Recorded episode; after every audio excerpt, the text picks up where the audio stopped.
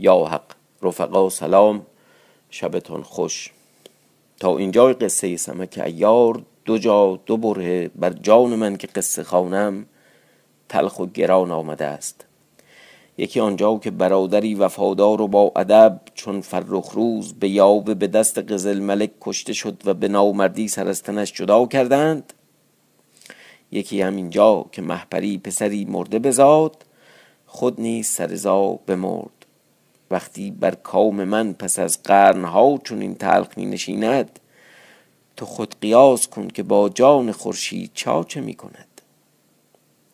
هامان وزیر غمناک شد. گفت زنهار خاموش باشید که شاه در میدان است. مبادا که من او را آگاه کنم و دل مشغول گردد و او را خطای افتد که هیچ رنج از این عظیمتر نباشد. پس هامان وزیر بازگردید به قلب لشکر آمد بر جای خود بایستاد. ادامه قصه.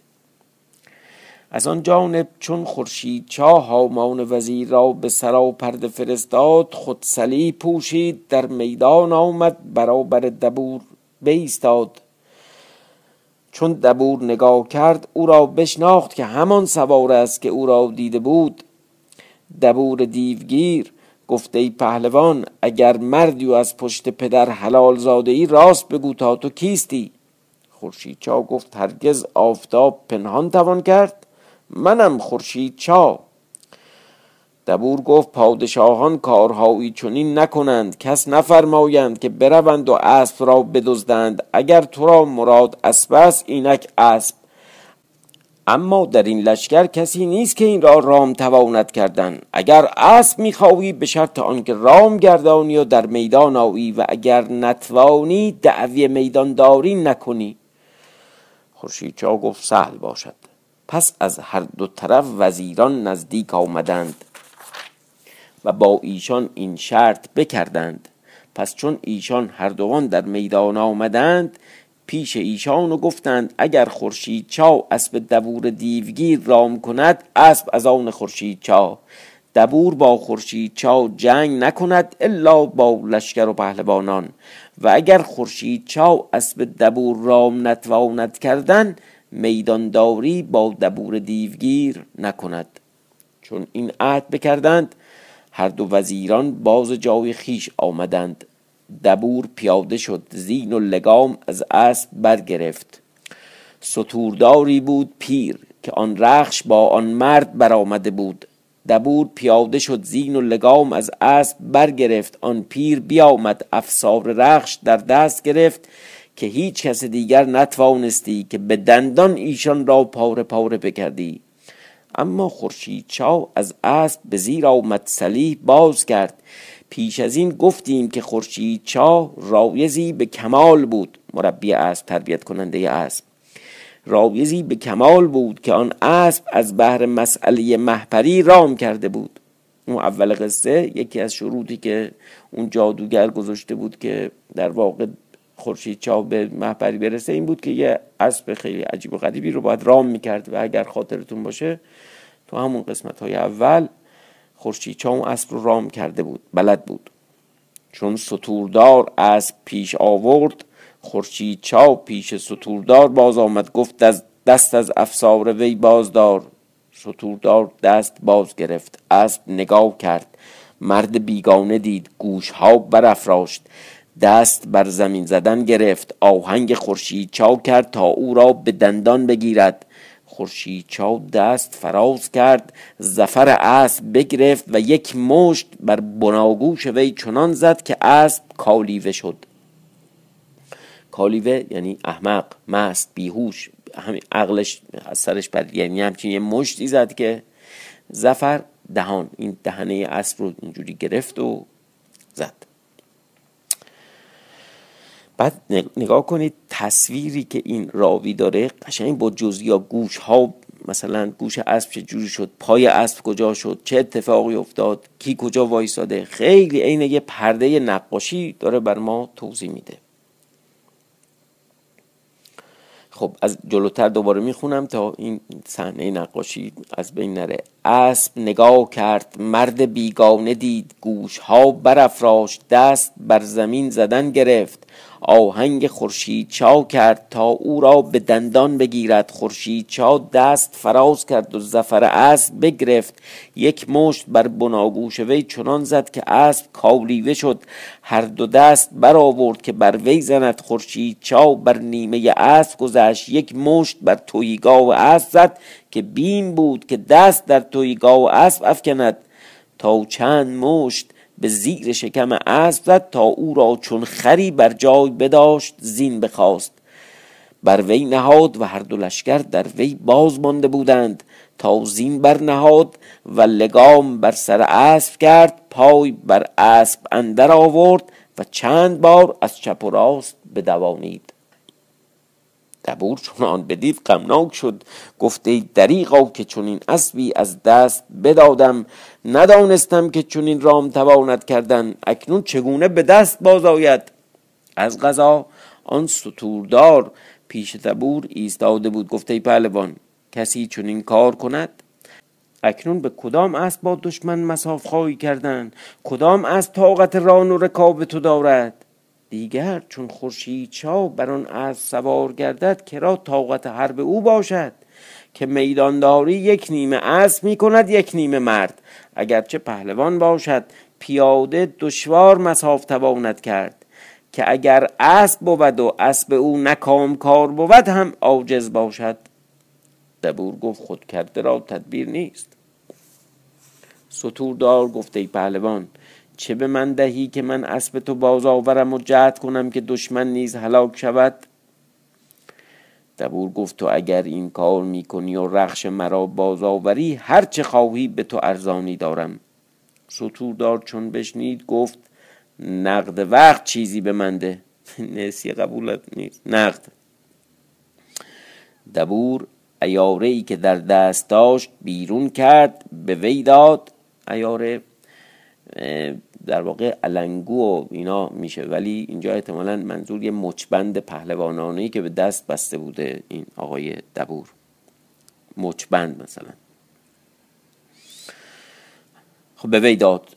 ستوردار گفت ای پهلوان اسبی مادیان هست که هم آخر اوست. یعنی با این سر و سردی داره با این اسب تو. به من ده و بر اسبی دیگر سوار گرد دویست مرد تیرانداز در کمین بدار تا من خورشید چا را با اسب بیاورم. ایشان دست تیر بکشایند باشد که کاری براید دبور بفرمود تا اسبی دیگر زین کردند. سوار شد دویست مرد تیرانداز را ترتیب داد. بر سر آن را بر کمینگاه بداشت خود به اسبی دیگر برنشست رو به میدان نهاد برابر خورشید چا آمد. و از آن جانب ستوردار برفت اسبی مادیان بود کره آن رخش بود و با او خو کرده بود. بر آن اسب نشست برابر خورشید چا آمد. چون رخش چون رخش بوی مادیان یافت روی به وی نهاد. هرچند خورشید چا جهد کرد تا وی را بدارد با آن همه مردی و زور اسب را نگاه نتوانست داشت رخش او را می برد تا پاره راه ببرد. خورشید چا بترسید هیچ نتوانست کردن که اسب بی مراد می‌رفت خورشید چا خود را از اسب در انداخت لگام وی بگرفت تا بر جای بدارد. او را چند مشت و پای چند مشت و پشت پای می‌زد و اسب قرار نمی گرفت. خورشید چا هیچ چاره ندید. اسب را یله کرد خود روی باز پس نهاد. رکابدار همچنان در میان ایستاده بود. مادیان پیش اسب بود تا رام گشت و بیستاد. دبور خرم گشت و برنشست و به میدان باز آمد و بانگ بر خورشید زد و گفت مگریز بیاور تا چه داری؟ خورشید چا گفته پهلوان دبور مرا گویند مگریز که نه مرا اسب تو فرموده بودی؟ چون تو را اسب خود میبایست مرا گفتی تا باز دادمی. که من به مردی اسب را رام کردم شما به حیلت ببردی. تو پنداشتی که من اسب تو را رام نتوانم کردن. مرا می آزمودی؟ تا ایشان این کارها کرده بودند رکابدار خورشید چا آمده بود و اسب آورده بود. خورشید چا سوار گشته بود. چون آن سخن از دبور بشنید گفت بیاور تا چه داری که هرگز گریزنده نباشم. این بگفتند و نیزه بر نیزه انداختند.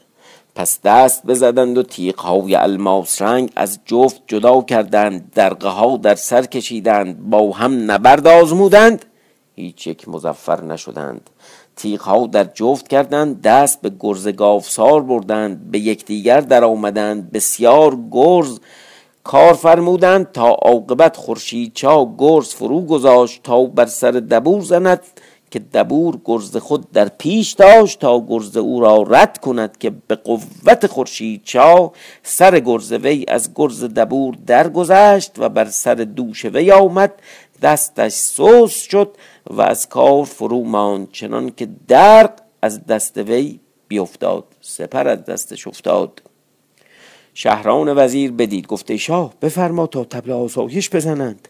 خورشید چاو دست گرز بر بالای سر برده بود تا بزند که بانگ تبل آسایش به گوش وی رسید و از لشکر خورشید چاو نیز بزدند. هر دو بازگشتند. چون خورشید چاو به بارگاه آمد از هامان وزیر احوال محپری پرسید. گفت محپری پسر آورد یا دختر؟ هامان وزیر دستار از سر بینداخت فریاد برآورد. خورشید شاه پرسید چگونه بود؟ هامان گفت چون فرزند از وی جدا شد فرمان یافت. خورشید شاه گفت فرزند کجا شد؟ هامان وزیر گفت ای پسری مرده از وی در وجود آمد. خورشید چاو چون این بشنید خروش برآورد و تاج از سر بینداخت. به خاک در نشست زاری کردن گره فقفور جامه بدرید خاک بر سر کرد پهلوانان جامه بدریدند خدمتکاران موها ببریدند پلاس ها در سر افکندند. پلاس پارچه پشمی گلیم هرچی.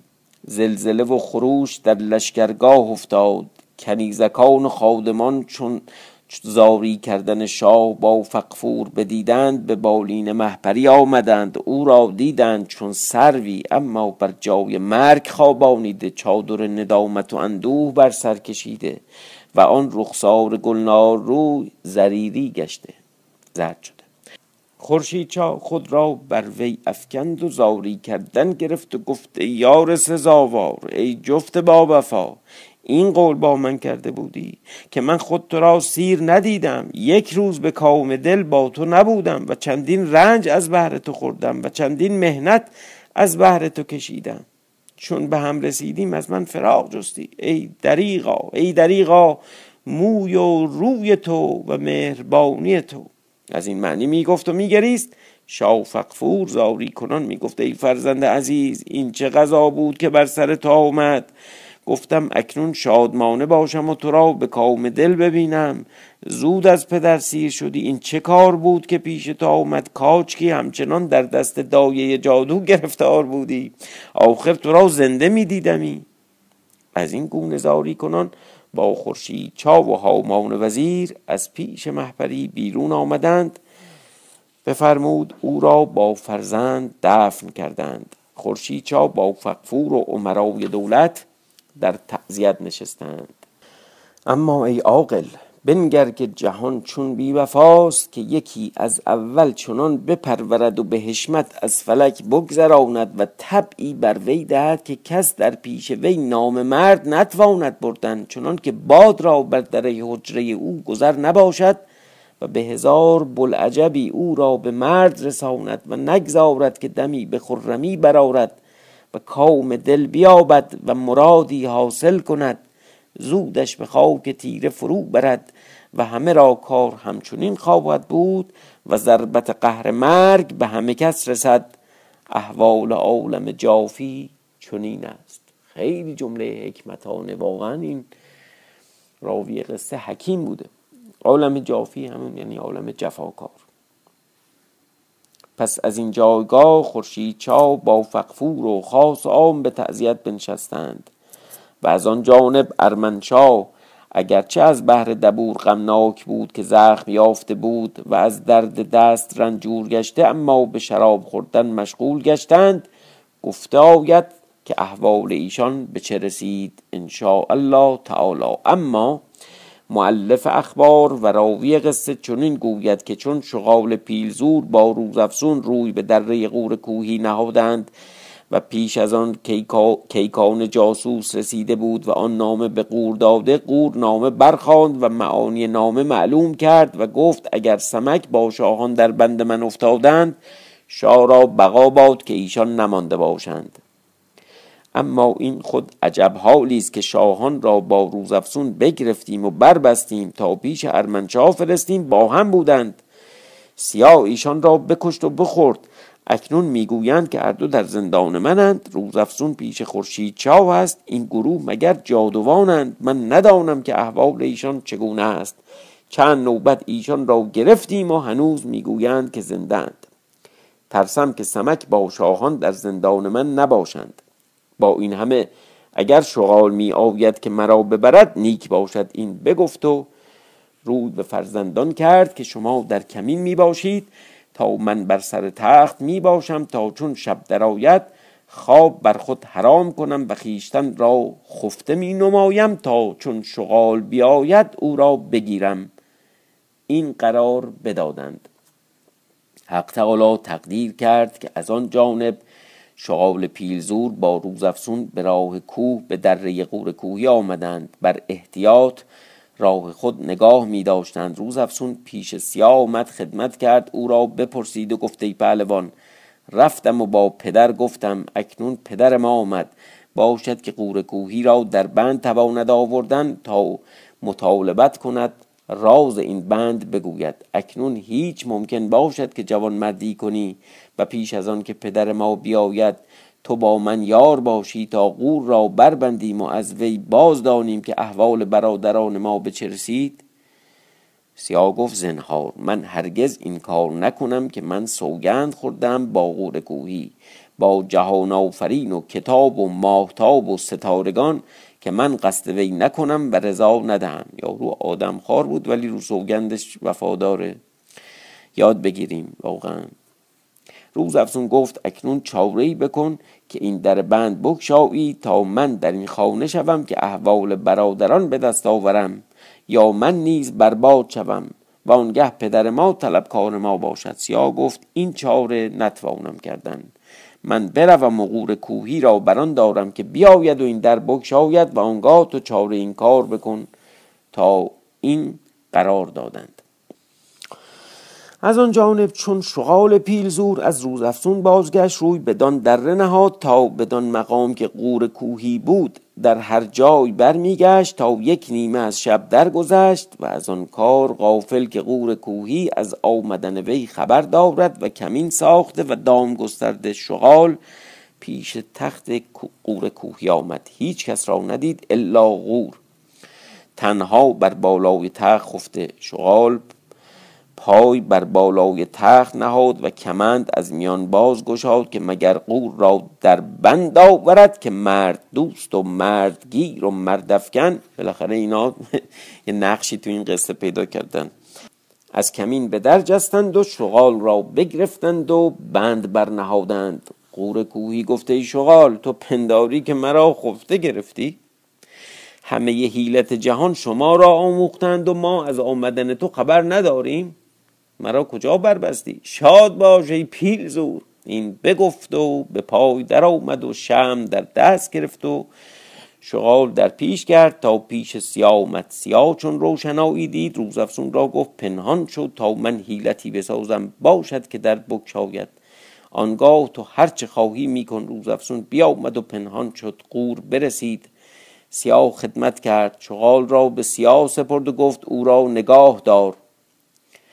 گفت او را نگاه دار که آمده بود که مرا بسته پیش خورشید چا ببرد تا ما او را پیش شاه فرستیم که می‌گویند که سمک با شاهان در این زندان ناپدید گشتند. این چگونه تواند بود؟ زنگی خدمت کرد و گفته ای پهلوان کسی در این جایگاه چون رود که به جز تو کس این در نکشاید تا تو در گشاده باشی باد زهره ندارد که بر در خانه بگذرد. اما دانم که ایشان از اندرون فریاد میدارند مگر تعام می‌خواهند. قور کوهی کلید با خود داشت. در بکشاد گفت بنگرم که چرا فریاد میدارند. قور در خانه رفت. روز افسون پنهان از دنباله قور در شد. نگاه کرد که قور کوهی چون می رود قور را دید که پای از آن اولین در گذارد و بگذشت و به دری دیگر رسید. برافکند و فرو رفت. اون تلسمه رو فهمید. روز افسون ستونی دید. خود را در پس ستون پنهان کرد تا قور برآمد و خود گمان نبرد که کس آنجا پنهان شود. بیرون رفت در ببست گفته زنگی بیدار باش. چون قور برفت سیاه به طلب روز افسون بگشت و نیافت. گفت این چه مهنت است که دیگر که دیگر جوانی برباد شد. این دل میبنده به اینا. اول دل به سمک بست. بعدم دل به این که برباد شد. به در خانه آمد آواز داد که برادر اخنو. روز افسون جواب داد گفته ای آزاد مرد دل فارغ دار که من اینجا درم. تا احوال برادرانم باز دانم زنهار تو پدر ما را نیکو دار. پس روز افسون بر سران چاه آمد. در برافکند آواز داد که ای پهلوان سمک اینجا هستی؟ بماند برای فردا شب. انشالله به قید حیات. شبتان خوش.